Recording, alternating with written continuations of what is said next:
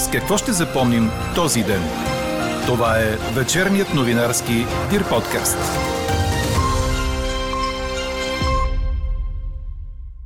С това, че от 1 юли вдигат с 5% пенсиите, отпуснати до края на миналата година. Прокуратурата ще разследва всички санкционирани от Съединените Американски щати българи. Нови за проверката на държавното обвинение ще бъдат бившият депутат от ДПС Делян Пеевски и заместник-председателят на Бюрото за контрол на специалните разузнавателни средства Илко Желясков. Грипният вирус намаля драстично заради мерките срещу COVID. Риновирусите обаче не се повлияват от тях. Още от коментара на вирусолога професор Радостина Александрова очаквайте в този подкаст. Говори Дирбеге. Добър вечер, аз съм Елена Бейкова. Чуйте подкаст новините от деня. Променливо облачно ще бъде тази нощ времето, съобщава синоптикът на Дир подкаст Иво Некитов. Ще остане почти без валежи, а минималните температури утре сутрин ще бъдат от 9 до 14 градуса. През деня отново ще се редуват облаци и слънце на отделни места с краткотрайни валежи. По-топло с температури до 27 градуса. Хигиената, дезинфекцията, маските и затварянето доведоха до това грипният вирус драстично да намали разпространението си. Риновирусите обаче не се влияят от мерките срещу COVID, тъй като действат на различен принцип. В същото време се появяват и нови вируси. Всичко това обаче не бива нито да ни безпокои, нито да ни успокоява прекалено. Това коментира пред ДИРБГ вирусологът от Българската академия на науките професор Радостина Александрова във връзка с днешната ни анкета – Стана ли ви навик да носите маска? Миналата година през лятото дойде информация от Китай за грипни вируси, които наподобяват вирусът, който предизвика пандемията през 2009 година. Тази новина мълниеносно обиколи света, но всъщност подобни новини по-скоро трябва да успокояват хората, защото показват, че нещата наистина са под контрол. Да, такъв вирус беше изолиран, абсолютно така в хода на рутинното наблюдаване на това какво се случва при тези животни, какви грипни вируси възникват при тях. Добрата новина е, че този вирус не се разпространяваше между човек и човек и така нататък. По същия начин видяхте тези дни излезе информация пък за птичи грип и така нататък. Нови вируси се появяват, нови грипни вируси също се появяват. Добрата новина е, че има една много сериозна мрежа в цял свят, която следи, така че да не бъдем неподготвени, а напротив, да можем да дадем най-доброто от себе си, за да предотвратим разгара на една такава сериозна пандемия. Още от коментара на професор Александрова ще чуете в края на подкаст новините.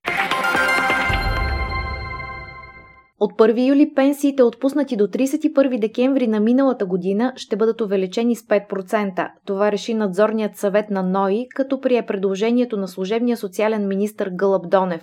Социалната пенсия за старост също се вдига с 5 на 100 от началото на юли и ще бъде 148 лева.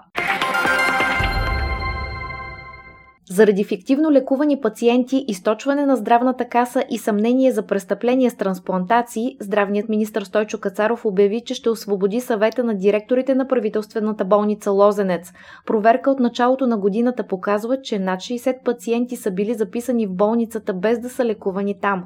В деня на издаване на заповедта за проверка, лечебното заведение е върнало парите с обяснение, че е станала техническа грешка. По думите на Кацаров, здравната каса е сезирала и прокуратурата, тъй като е имало и подправени подписи. Тя е извършила анкета на част от пациентите, които са потвърдили, че не са лежали в болницата в този период. Другото нарушение, което се проверява е свързано с 14 трансплантации на бъбрек от живи донори. Донорите са племенници от Молдова и Украина. Реципиентите са чичовци или лели от Израел, Япония, Германия, Оман и така. Има всички основания да се смята, че тези хора не са роднини помежду си. Закона не позволява донорство, освен ако няма пряка родствена връзка между донора и реципиент. Здравният министр даде информация за още една трансплантация, чернодробна и направена на човек, който е бил номер 4 в списъка на чакащите и който заема висок пост в държавната администрация. А утре ще бъде решено окончателно кой ще управлява Александровската болница, след като бяха изнесени данни за трайно влушено финансово състояние на лечебното заведение, а един от членовете на борда на директорите, доцент Александър Оскар, обяви, че напуска ръководството. Другите двама членове, сред които изпълнителният директор професор Борис Богов, дадоха изявления, в които защитиха финансовата стабилност на болницата – професор Богов. Най-отговорно мога да кажа, че за момента състоянието на болницата е стабилно и няма никакви опасения от декапитализация на дружеството. Това е важно да разберат всички колеги, които работят в Александровска болница. И още една рокада от днес. Българската агенция по безопасност на храните има нов изпълнителен директор. Той се казва Деян Стратев и е назначен на мястото на досегашния директор Паскал Желясков. Прокуратурата обяви, че ще предприеме действия спрямо всички санкционирани от Съединените Американски щати лица, съобщи БНР. От държавното обвинение уточниха, че по отношение на четирима от шестимата посочени в доклада на Държавния департамент вече се водят или дела, или разследвания – разследване намиращият се в Дубай Васил Бошков, а на съд са пратени бившият заместник министър на економиката Александър Манолев, бившият председател на Държавната агенция за българите в чужбина Петър Харалампиев и секретарят в неговия мандат Красимир Томов. От съобщението става ясно, че сега обект на проверка ще са и бившият депутат от ДПС Делян Певски и заместник председателят на Бюрото за контрол на специалните разузнавателни средства Илко Желясков – Правят се две важни уточнения, че действията, които ще бъдат предприяти, ще са в съответствие с законовите правомощия на прокуратурата и че може да се изиска допълнителна информация от американските власти. В сряда Съединените американски щати публично оповестиха имената на бившите български длъжностни лица Александър Манолев, Петър Харалампиев, Красимир Томов и Делян Славчев Пеевски, както и на настоящото българско длъжностно лице Илко Димитров Желясков във връзка с участието им в сериозна сериозна корупция. Американското министерство на финансите също така санкционира Певски, Желясков и бизнесмена Васил Бошков, заедно с 64 организации, притежавани или контролирани от Бошков и Певски, за тяхната роля в публична корупция, съгласно указ 13818, който надгражда и допълва глобалния закон Магницки за отчетност при нарушаване на човешките права. Междувременно стана ясно, че заместник-председателят на Бюрото за контрол на специалните разузнавателни средства Илко Желясков е в отпуск до 11 юни. Пред Хоризонт председателят на Бюрото Пламен Иванов обясни, че е научил от медиите, че заместникът е в списъка и че не се е чувал с него, защото телефонът му е изключен.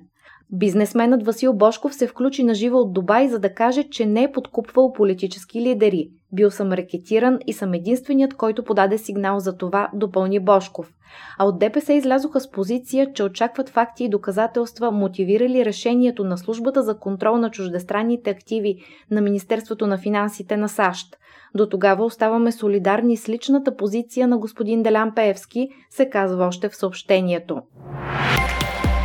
Какво не се случи днес? Вътрешният министр Бойко Рашков отказа поканата за среща с главния прокурор Иван Гешев – ще се отзова на покана на следващия главен прокурор, каза Рашков пред BTV. Предложението дойде на фона на изключително обтегнати отношения между институциите. В момента е в ход акция на прокуратурата в МВР, а виж полицай бе обвинен за трафик на антики и пране на пари. В същото време служебното правителство обвини прокуратурата в опит да се меси в изпълнителната власт. За опасност много вакцини срещу COVID да останат неоползотворени, предупредиха лекари от Благоевград, предаде БНР. Едната причина е, че все по-малко хора искат да се иммунизират, успокоени и от овладяната за сега пандемична обстановка. Другата е, че срокът на годност на първите партиди, доставени в България, изтича след месец-два. Според здравните експерти, грешка с сериозни последствия е и дадената възможност на хората да изберат вакцина, което води до риск от бъркуване на неупотребени дози в лаконите – Липсва и ефективен план за мотивиране на хората да се иммунизират, смята доктор Павлин Янкулски от регионалната здравна инспекция в Благоевград. А днес здравният министр Стойчо Кацаров призна, че България остава на последно място по темпото на вакцинация срещу COVID. Той обясни, че има осигурени достатъчен брой вакцини за населението до края на годината, което ни позволява да дарим или продадем до 150 000 бройки на други балкански държави. Сред заявилите желания да получат вакцини са Северна Македония, Албания, Косово и Босна и Херцеговина. Министър Кацаров цитира експертни мнения, според които нова вълна на вируса може да се очаква, ако има малък брой вакцинирани хора. А колкото до колективния имунитет на българите, той се формира не само от вакцинираните, но и от хората, които са се срещали с COVID, обясни Кацаров. По думите му към момента няма данни за човек у нас, който да е починал след вакцинация срещу коронавируса. И още нещо свързано с здравното обслужване на българите, след като изнесе данни за над 70 000 души, които през изминалата година не са били уведомени, че остават безличен лекар по различни причини, Днес омбудсманът Диана Ковачева изпрати препоръка до здравния министр и управителя на здравната каса за навременно информиране на здравноосигурените, когато личните лекари прекратяват договорите си с касата. Добър 4,14 е средният резултат от матурата по български язик и литература за 12 клас, която се проведе на 19 май. Това съобщиха от Образователното министерство с уточнение, че успехът на зрелостниците от матурите се запазва, въпреки дистанционното обучение. Разликата с 2020 година е по-малко от една точка в полза на миналата година. Таз годишният резултат обаче е с близо две точки по-висок в сравнение с 2019. Традиционно най-голям брой точки има на изпитите по чужди езици, а най-малък по предметите предпочитани от най-много зрелостници – биология и здравно образование, география и економика, както и философският цикъл.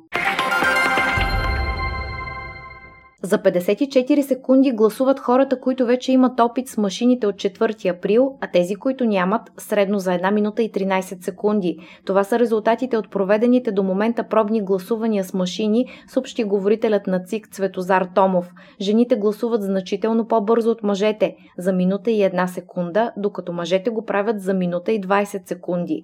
Хората с висше образование са гласували за 57 секунди, тези с средно образование за минута и 9 секунди, а хората с по-низко образование около два пъти по-бавно от вишистите. Профилът на човека, който ще има проблем с машината на изборите, е над 70 години с по-низко образование и живеещ на село, каза още Цветозар Томов. Четете още в Дирбеге! Световната номер едно в женския тенис Ашли Барти приключи участието си на Руан Гарос предаде Корнер. Австралийката, която спечели титлата в Париж през 2019, получи травма и трябваше да се откаже във втория сет на матча си от втория кръг на турнира. Барти се изправи срещу Магда Линет от Полша и изпитваше трудности още в началото на матча, заради което загуби тежко първия сет с 1-6. Световната номер едно опита да продължи, но при резултат 2-2 във втория сет даде знак, че болката в лявото й бедро е твърде силна и няма как да продължи. Така още преди пълното изиграване на втория кръг, първата и втората поставена в схемата отпаднаха без да загубят. Подобен бе случаят и с Наоми Осака, която напусна по свой избор турнира заради наложените санкции, породени от отказа и да дава пресконференции. Чухте вечерния новинарски Дир подкаст. Подробно по темите в подкаста четете в Дирбаге. Какво ни впечатли преди малко?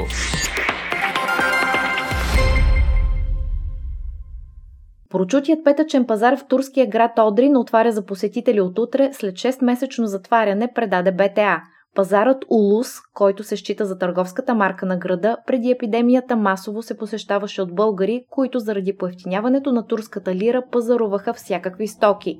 Заради подобряването на епидемичната обстановка, областният съвет за хигиена е решил пазарът да работи редовно в рамките на програмата за постепенно нормализиране. На входа на пазара ще има поставени дезинфектанти, има разстояние между сергиите, задължително е носенето на маски, припомнят от задругата на търговците на пазара. Българите, които имат вакцинационен сертификат за иммунизация срещу COVID, могат да посещават свободно Турция без изискване за PCR тест. Каква я мислехме, каква стана?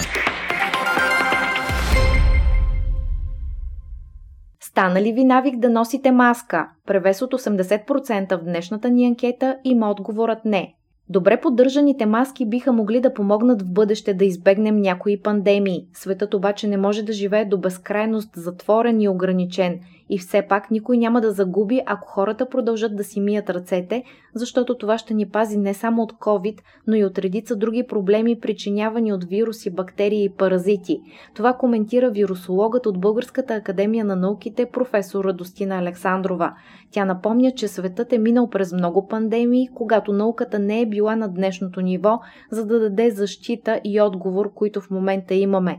По думите й, ако в момента разпространението на COVID е намаляло, не бива да си правим иллюзии, че проблемът е решен. Допуснем ли да приспим своята бдителност, няма да бъде в наш интерес. Това не означава да се отива и в другата крайност на тотална параноя.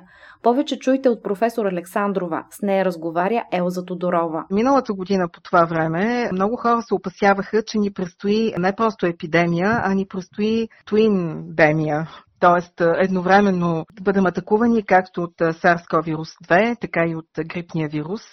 За щастие това нещо не се случи. Големият плюс в случая е в това, че беше спестен един невероятно силен натиск върху здравната система. Освен това, в началото на миналата година, когато отново се срещнаха двата вируса, това беше в края на сезона 2019-2020, се появиха някои опасения, че двата вируса може пък и да си помагат в някои случаи, като например действат в посока на това да потискат имунната система на инфектирания човек. Например, дори някои експерти изразиха опасение, че грипният вирус може да помогне в някаква степен на SARS-CoV-2 посредством повлияване върху изявата на рецепторите за коронавируса. По данни на самата Световна здравна организация, наблюдаваната през миналата година, знаете, летните месеци, това е грипния сезон в Южното полукълбо и след това вече късната есен и зимата на тази година. На практика това е пък в Северното полукълбо грипната епидемия, така че според Световната здравна организация, може би това е най-леката грипна епидемия, която познаваме. А иначе защо наистина така драматично и драстично намаляха случаите на грип? Причините са различни. Търсят ги както в Центъра за контрол на заболяванията в САЩ, така и в СЗО, в Европа, въобще всички специалисти. Може би трябва да вървим в поне две посоки. Първо, безспорно, може би е имало някакъв спад в самото рутинно търсене, но това едва ли е единствената причина. Просто защото, да речем, в САЩ, в пробите, които са изследвали, намаляването на откритите положителни за грип вирус проби са били с 61% по-малко. Това е едно много драстично намаляване. В Австралия също е било намалено, броят на случаите на грип също са били намаляли с над 95%. Това са вируси, които се разпространяват по абсолютно сходен начин, поради което мерките, които взимаме за ограничаване разпространението на SARS-CoV-2, абсолютно ограничават и разпространението на грипния вирус. Това е и хигиената, и дезинфекцията, и дистанцията, която пазахме, и маските, това е и затварянето да речем в САЩ между октомври и края на януари тази година са били хоспитализирани поради грип 155 души само, докато за същия период 2019-2020 техния брой надхвърля 8600. SARS-CoV-2 е прогонил останалите. Това образно казано. А това също не бива да ни очудва, защото SARS-CoV-2 безспорно се разпространяваше доста по-усилено, като причините за това също може да са две. Първата е, че това беше един абсолютно нов за нас вирус. Много малко хора преди една година се бяха срещали с него в сравнение с сега. Много малко хора имаха имунен отговор срещу него.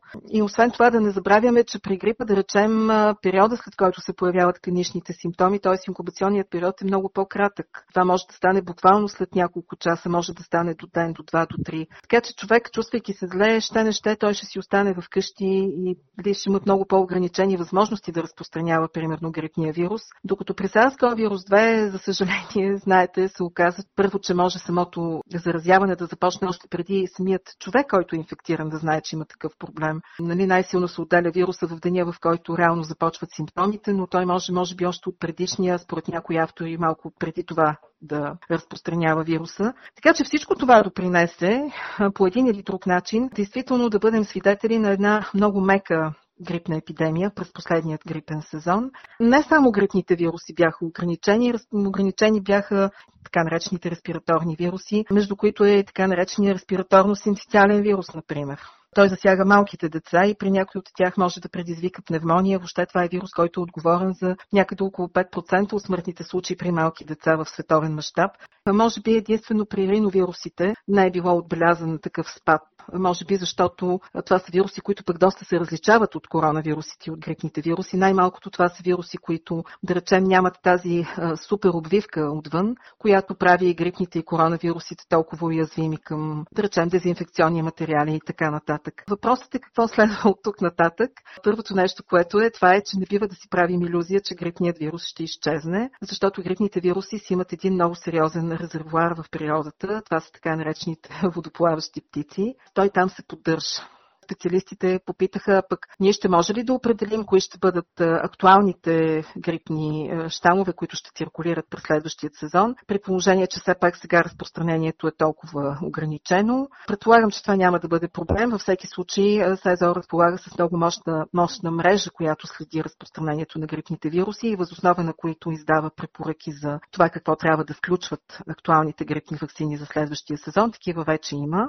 И второто нещо, което също вълнува така вирусолозите, това е окей, okay, нали? Грипните вируси, човешките грипни вируси определено бяха по-ограничени в разпространението си, но какво следва от тук нататък? Защото вие знаете, че природата не търпи празни пространства и дали това пък, че човешките грипни вируси бяха по-ограничени, няма така да създаде ниша за повече възможности за изява на други вируси грипни, да речем свинските и така нататък. Което пък е много важно, защото може би малко хора си дават сметка, но прасето е така в ролята на една магическа колба, образно казано, защото то може да се инфектира както с свински грипни вируси, така и с човешки, с птичи грипни вируси. И всъщност в клетките на свинята може да стане обмяна между техния генетичен материал и да се получат едни съвсем нови вируси, което всъщност стои в основата на грипните пандемии. Това не е нещо, което трябва да така предизвиква паника в хората. Просто специалистите, които се занимават с тези въпроси, следят ситуацията. Така или иначе, цялата биомедицинска общност е в подготовка за една евентуална следваща грипна пандемия. Така приключва днешната ни анкета. Новата тема очаквайте утре сутрин, точно в 8. Приятна вечер! Слушайте още, гледайте повече и четете всичко в Дирбеге.